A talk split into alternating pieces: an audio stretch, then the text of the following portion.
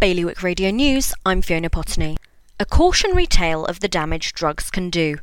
That's how a Jersey judge described the case of an Uber driver from the UK as he jailed him for smuggling cannabis and MDMA worth 200,000 into the island. Lucas Sidonek, who was arrested at the harbour in May, said he was only doing the job to fuel a drug habit that had ruined his life. The nurses' pay row in Guernsey has escalated again. After unions rejected the last offer, which they described as patronising, an industrial disputes officer has now been called in to stop the row leading to strike action. A 27 year old described as having cognitive difficulties has been jailed for a string of sex crimes by Jersey's Royal Court. Luis Souza Rebelo was handed the three and a half year prison term after admitting four offences, including putting his hand down a woman's shorts and sending photos of his genitals to a woman posing as a teen online.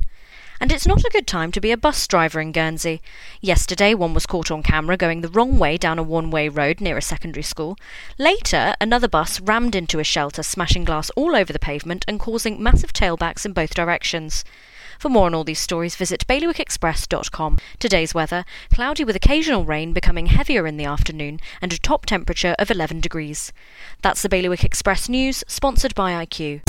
IQ, the Channel Islands' only official Apple premium reseller. See their full range of Mac notebooks and desktops. IQ, your local Apple expert. Liberty Wharf, Jersey, and High Street, Guernsey.